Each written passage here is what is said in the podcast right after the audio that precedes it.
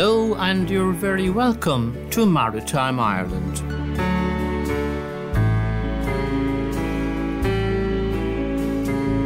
This is Tom McSweeney with the Maritime Ireland radio show, the programme about Ireland's maritime culture, history, tradition, and development, where we focus on Ireland's marine sphere, as does this lady who has an intense relationship with the sea. We're at 60 to 70% salt water, and that water is continually cycling through us. So we're part of the water cycle. So there's this notion of separateness that I just wish we could do away with. And how do we see it as, as being all connected? That's Easkey Britton, who comes from that wonderful part of County Donegal, Rossnowlagh, and who, fascinated by the sea, chased big waves around the world and became a marine scientist and marine ambassador. She'll be telling us why she has salt water in the blood where her parents placed it. And we'll highlight also in this edition two national organisations who see the vital importance of young people in the marine sphere. One loves the lifeboat on which his father has served with the RNLI, so much so that when it left their home place, he traced and recovered it. James's 14 year old son Ronan, inspired by his father's stories, embarked on a search to track her down. Through various internet searches and online forums, Ronan established that the lifeboat went from Clifden to Ballyglass in County Mayo. The boat went a lot further than there, and we'll tell you how the 14 year old persevered in his search. And we'll hear how the young people on the offshore islands are being given a role in the future development of the islands. Comhdháil Oileáin na hÉireann has long been keen to start an Islanders Youth Forum as the youth are the future, it is so important that they are heard.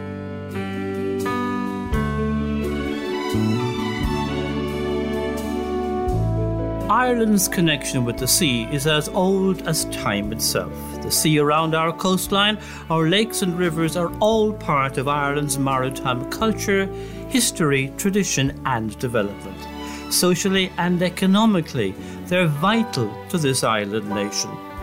What is it like to live with the sea as a constant companion and part of your life? Professional seafarers could answer that question from their experience of the world's oceans, and the seas around Ireland as could fishermen from their engagement with the sea, and as would all those who have association with the sea. Easkey Britton has hers from childhood and parental influence, which led her to become an international surfer, a leader of women's involvement in surfing, chasing the big waves in various parts of the world, delving into the importance of the sea as a marine scientist. We are connected to the ocean in every breath we take, as 70% of the oxygen we breathe comes from the oceans.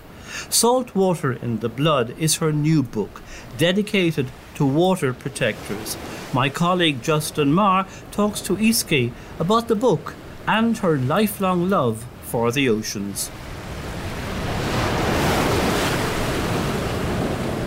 It was early January when Dr. Easkey Britton was born, a time of year when relentless storm systems wail against the northwest of Ireland. As her parents made their way to Sligo General Hospital, Easkey's mother, even though her contractions were quickening, insisted that they turn off the main road and drive to the headland so she could see the sea, possibly for the last time. I guess she was really at a crisis point in many ways with uh, the pregnancy and, and the labour and the delivery were really difficult. Um, but it's like she had this intuitive knowing that if she could get to the sea first before the hospital, it would in some way kind of uh, help the process, which is kind of remarkable. And I was born in a new moon in January, so it's a time of really wild storms, usually in the Atlantic Ocean, and it was maybe maybe good timing for someone like me.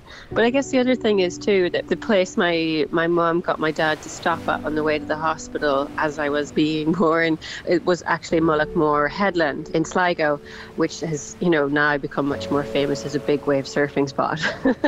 At the time, it was considered just so wild and unsurfable, but a place that always drew people to witness the power of the ocean as the Atlantic and loads itself onto the rocks there. That's followed me through as well, and it was a couple of decades later that I ended up actually out there surfing it. In her new book, Saltwater in the Blood, Easkey Britton looks at the development of her deep connection to water through her life and work. Easkey was named after a surf break in County Sligo, a fitting name for someone who was brought up by a family of Irish surfing pioneers. I write about it in the book as a blue heritage, which I kind of find the best way to describe it, in, in that it feels like it's in my very DNA. But I often, not just in a biological sense, but also that we're so shaped and formed by the stories we're passed down and just been very influenced by hearing the stories of my dad's early experiences pioneering surfing in the northwest of Ireland when you know he started when he was 12 uh, and the influence of his parents So my grandparents in particular my grandmother Mary Britton and the role she played in kind of essentially or inadvertently kicking off the sort of surfing revolution in Ireland so to speak. Now much later in my life I realized oh that was a real like education in you know almost oceanography or meteorology or you know like actually understanding and learning the tides and weather patterns and swell systems and in a way learning how to read the ocean. And and that feels like i know I, I do it without realizing and it's people who maybe hang out with me maybe notice it as odd that anytime i see a body of water i'm tracking what's the wind doing on the surface what direction is it blowing is there white water hitting the rocks to indicate the size of swell i'm just i just do it automatically with that ocean connection and to have that within a family means that no matter how far away I was or when I was traveling, it was a way to really connect back um, with each other. And especially um, my dad, who I surf with him all the time still, you know, he's in his 60s now and, and still charging hard. But there was a time in Newfoundland, and I was working there in a research centre at Memorial University actually a small scale fisheries project and of course, I also combined it with surfing in very cold, remote waters. But the swell systems that track across the North Atlantic are the same, but they start first off the east coast of America, usually, and, and kind of swing by Newfoundland. Many days later, the same swell from that storm system will arrive on the Donegal coastline. So I could always give him a heads up how, how, how big or good a groundswell it was and and that's why I always feel more grounded or that sense of maybe home or belonging if I can locate where the water is, especially the ocean. Easkey learned to surf at the age of four, and that started her on a path that would see her win five consecutive Irish National Surfing Championships. But while it taught her a lot, the rigidity of competition always felt a bit constricting. I started competing from probably I was an under eight national champion at one stage um, because the national championships were always held at Rossnowlagh at my local beach. And they were really a chance for just all us kids to get together and then meet kids from other parts of the country that we otherwise never would and form these friendships by going to the different events, you know, around the coastline. And then, of course, I kind of took that to the extremes, uh, joining the Irish surf team and competing internationally for a very long time and, and professionally and it's such a different mindset. I kind of feel I experience them as almost two different experiences altogether in terms of surfing outside of a competitive environment and surfing within one. Surfing within one is much more you're playing a game and there's a performance aspect to it, which is very different to this much more expressive experience. Probably how it's always been for my father is this art form, creating art when you're riding a wave, even though it's it's very temporal and impermanent. No surprise my father's also an artist. And those aspects of surfing were always both very alive in me and of course caused tension, trying to reconcile the competitive aspect with the spiritual artistic side of it as well well for me, it was a great way at a young age to sort of have that drive and focus, that sense of purpose to channel my energy into. And so I did gain a lot of positives from it. The challenging part I feel was really unfortunate, and I suspect is maybe an issue across women's sports, especially for young women and through those teenage years in particular, was this feeling of almost, despite doing a physical activity, having to suppress what I was experiencing in my body uh, as I was changing and growing and developing the attitude was that to be a good surfer, you had to surf more like a guy, to be aggressive. Um, to surf like a girl was kind of considered a which is crazy now it's it's really lovely to see the, the shift because women are getting greater representation and visibility in, in surfing media slowly but surely there's just such a myriad of ways to express yourself when surfing and it's so lovely to see a woman when she's really connected to her body in power and in her flow.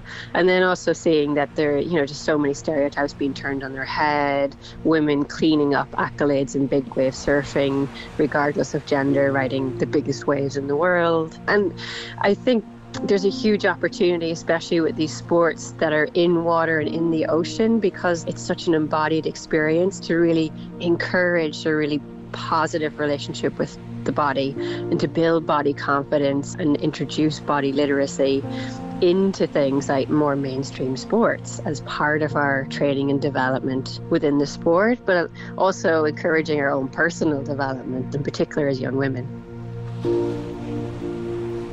According to research carried out by Lloyds in 2019, most people in the world can't swim, and women make up the majority. While 60% of men say they can swim, only 30% of women say they can. In low income countries, that number drops to 40% for men and 15% for women women and girls are 14 times more at risk or likely to drown at times of, of natural disasters and, and flooding. And that's what we saw happen at the time of the really severe floods in Bangladesh and then the 2004 tsunami and so on. It is a case where most of the world still that yeah, women and girls just don't have access to those um, what are really vital life skills of being able to swim and have that knowledge of the ocean um, and then being quite restricted by various social and cultural norms be that clothing or having to stay at home, not having time, you know, certainly not having leisure time at their disposal uh, and things like that. For six years, Easkey Britton visited Iran, developing the Be Like Water program with minority groups of women to help them tap into the creative and therapeutic qualities of water and the sea. Her groundbreaking journey in 2013 introduced the sport of surfing to women and local communities, and was chronicled in the award winning documentary Into the Sea. Some of my greatest teachers have been just meeting these other remarkable young women in unlikely parts of the world and, and bridging across cultures in places in particular like Iran. Surfing in Iran and with the women learning to surf there has been the greatest impact on my life um, for sure in really unexpected ways. The Be Like Water program was initiated by myself and Shirin Gerami, Iran's first female triathlete as a way to support and facilitate this space for women and girls to experience the ocean in a really positive way, where the environment didn't feel exclusionary to them and where it's actually built confidence rather than instilling fear. And so that that's where we start with the Be Like Water program is this wonderful exercise in building confidence and trust with women in water and their bodies. It was a real eye opener for me. Um, but then when they transition onto a surfboard, they just have this knowledge and understanding of waves and how they move and how they feel in this really embodied way rather than being stuck in their heads trying to worry about what's the next step I should take. and they really excelled at the surfing far more so than the boys at the time who would kind of just grab their board and charge out and get immediately um, knocked down by the waves. And I will say the other remarkable thing was just this wonderful space of acceptance through the shared experience where all those kind of boundaries and barriers that are on land began to blur and, and it's still a mixed sport in Iran. It's really taken hold. It's officially recognized and men and women, boys and girls participate in it today, which is really remarkable. As an academic, Easkey has worked on national and international research projects. She's published several peer reviewed journal articles and is a regular columnist with Oceanographic magazine. Her work explores the relationship between people and nature, especially the effects on health and social well being. It's a field of study that taps into our deep connection with water. If I call myself a social ecologist, I find is often the best description because I realize my work centers on understanding our human relationship with the ocean, especially, um, and also to understand that the state of the ocean and how it's doing, as well as how our society is, is to do with relationships. And I, I'm most interested in where those relationships are broken or damaged and how we might restore them. Because I have had such privilege to have this really positive connection with the ocean and just how much benefit it's given my whole life. So, how do we create a more inclusive and diverse ocean?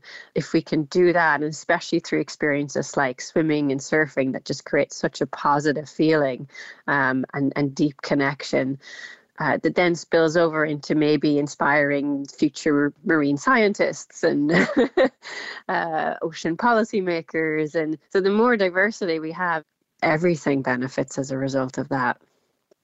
I have been immersed in water quite literally my whole life, and I still feel like I am just scratching the surface. It continues to blow my mind. It holds so much wonder and awe because it touches every aspect of our life. But it's something I think I would love to see celebrated so much more. And there's shifts starting to happen. I mean, we have such a innate connection with water and in all our ancestry, water is sacred. Water is the source of all life. So just as we're waking up and realizing these potentially huge benefits, in particular for mental health and, and psychological well being, of being able to access these blue spaces and there's so much evidence in support of that. We're also realizing, hang on a minute, we can't be well in the sick sea. However, the water is doing is mirroring how we are in society and how we are in ourselves in terms of our own health. They're completely interconnected. If we look at ourselves as bodies of water, which we are quite literally, we're 60 to 70% salt water, and that water is continually cycling through us. So we're part of the water cycle. So there's this notion of separateness that I just wish we could do away with. And how do we see it as, as being all connected? It's really reciprocal, it's two way. If we look at it in terms of our health and well being, if we restore the water, we restore our own health. And we need to be looking at the two together always because they're completely interdependent.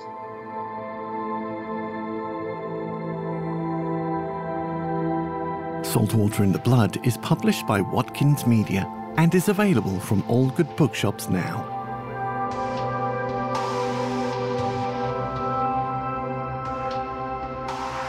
Easkey Britton from Rossnowlagh in County Donegal and the lifetime's involvement with the sea.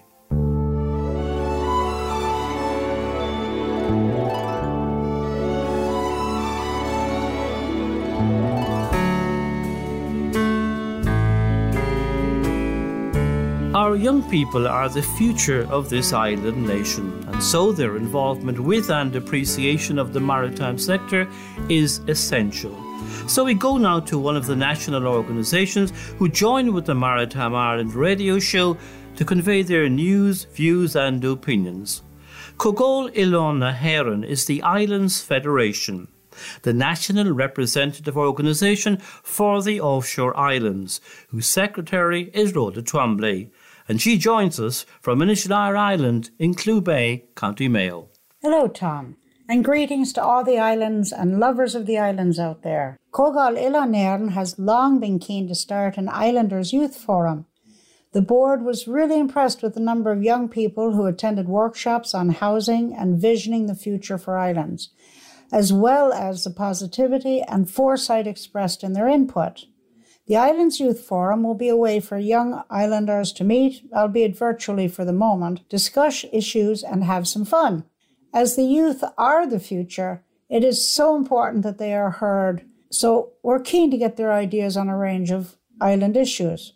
Anyone interested needs to register by the 24th of November, and the contact details are on the Comhdháil Facebook page. Once again, West Cork scooped the Tidy Towns Islands Award. For 13 consecutive years, Bere has been named as overall Islands winner, and that's some record. Sherkin Island was named as highly commended, so congratulations there as well. Sherkin's score has increased year on year, and this year there was only five points in the difference. And I have it from a reliable source that Bere had better watch their backs. Great news for Tory Island as well. Seanine McGee of Cashel Donegal has been appointed as their language planning officer, which is a big help in finalising their language plan. Importantly, Tory's Scoil Naomh Colmcille has been given approval to advance to the tender stage for an extension to the school, which will provide two extra classrooms. I'm sure that Islanders and visitors have been missing the annual Inter Islands football competition, which has been cancelled for the past two years due to COVID restrictions. Well, good news, everybody. The competition will be held, all being well, the weekend of the 21st of May on Bere Island. The organising committee is determined to make this an extra special event, so keep your eyes peeled for more details. All islanders know and appreciate the work of the RNLI, so it was happy news for the Arranmore residents that planning permission has been granted for a new multi million euro lifeboat station. The old station is to be demolished to make way for the new two story building, which will include two boat sheds, a workshop, and a training room. Comhar na nOileán is currently organizing training sessions for all those involved in local business and or social and community development. There is a wide range of session topics from strategy and business planning, branding, marketing, and idea generation to name a few. The series of workshops will run from December 1st through February 2022 and as noted by CORE CEO Maura Umuelorn, the training is very participant based and deals with actual experiences rather than the usual training format. For more information on this program, please contact Maura at 099 75096. Christmas is creeping up on us, and I would encourage all to visit their island markets and shops, not to mention online businesses, for locally produced gifts. Not only is it vital to support our island artisans, especially during these difficult times, but there's a lot of fine, healthy, and prize winning crafts out there. Jumpers, jackets, paintings, seaweed products, cheese and fudge, gin and whiskey, to name just a few. All producers will appreciate your purchase, as will the recipient of your gift. And while we're at it, don't forget the lifeboats. Please, where possible, purchase RNLI cards and gifts and donate to this vital service. Till next time, this is Rhoda Twombly of Comhdháil Oileáin na hÉireann urging everyone to stay safe, stay local, and slán from the islands. Thank you, Rhoda. And from the offshore islands and their connection with the RNLI to that organisation itself. RNLI crews in communities all around the country, both on the coast and inland waters, go out on rescue missions while their families worry about them. That's natural. But the families always continue to support their life saving work. Niamh Stevenson is the RNLI Public Affairs Manager in Ireland and has a heartwarming story about a young man in Clifden, County Mayo so impressed by his father's involvement with the lifeboat that when the boat finished its service with the RNLI, he followed it. Crew families are extensions of lifeboat stations. They live and breathe them. They may not go to sea on the boats, but they do everything else. They keep the show on the road when their loved one is out on a shout, and they are a huge, vital backup to the front line on the water. And so it is with the Mullen family on the west coast, at Clifden in County Galway. Two brothers there are coxswains. One of them is James, who has been a volunteer lifeboat crew member at Clifden RNLI for over 27 years. There was always something special about the C Class 522 inshore lifeboat, which was stationed at Clifden between 1989 and 1997. The boat, which interestingly was never named but was funded by Pete and Steve Laban holds many memories for James as a teenage RNLI recruit.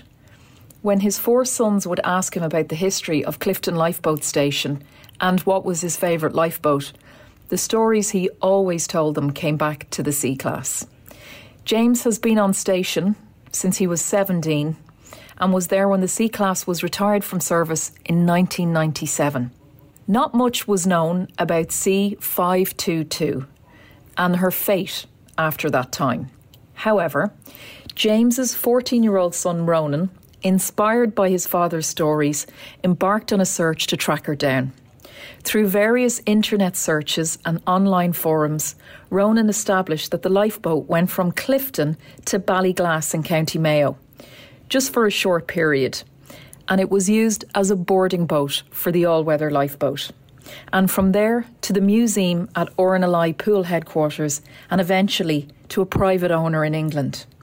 Ronan located that owner, who was also an RNLI volunteer, based in Weston-super-Mare, a seaside town in North Somerset. A deal was done, and Ronan purchased his father's favourite old lifeboat. The family brought her back to Clifden to the delight of the community, the RNLI station crew, and the many locals who remember her service. When I finally came across a photo of the C class, I said to Dad, Is that her? Ronan told us. Dad said, Yeah, it definitely is. After that, said Ronan, we had to have that boat. I love the boat. I love being out in the water, and the minute I am old enough, I will be joining the RNLI. We'll hold you to that, Ronan. Now, that is a heartwarming story in these challenging times, and one which I am delighted to be able to share with you. For the RNLI, it certainly proves what I said at the outset. The RNLI is a family. And if you'd like to do something to support the RNLI, this is where I get a little ask in, and do a little bit of exercise in the meantime. The RNLI virtual reindeer run is currently open. If you search for it online, it will bring you to a link on the main RNLI website where you can sign up. And of course, Christmas jumpers are optional. So this is Niamh Stevenson at the RNLI. Please take care and keep safe. Niamh Stevenson at the RNLI. A heartwarming story indeed in these challenging and difficult times. And so we end this edition of the Maritime Ireland radio show, which is broadcast on 18 local community radio stations around Ireland, building the maritime community. And they are in Cork on CRY 104 FM Youghal, West Cork FM, Bere Island Radio, and UCC Radio in Dublin on Near FM, Dublin City FM, Liffey Sound, and Dublin South. In Galway on Connemara Community Radio and Kinvara FM, on Dundalk FM, Athlone Community Radio, Kilkenny City Radio, and in Mayo on Community Radio Castlebar and Erris FM Belmullet on Southwest Clare Radio, that's Radio Kirk of on West Limerick 102 FM and Tip Midwest Radio in Tipperary. There are podcasts on Apple, Mixcloud, Spotify, and the marinetimes.ie, and on your favourite podcast service. Wherever you've been listening, thank you for being part of the maritime community. Your views on any item in the programme or on any maritime matter are most welcome. Email to Maritime Ireland Radio Show at gmail.com. That's Maritime Ireland Radio Show at gmail.com. Our website is tommcsweeneymarine.ie. Phone and text 0872 555 197. That's 0872 555 197. And my website and the blog at tommcsweeneymarine.ie. Sound supervision on the programme by Justin Marr. More marine news on Twitter, and please do remember the maritime sector matters. Until our next programme, the usual wish of fair sailing.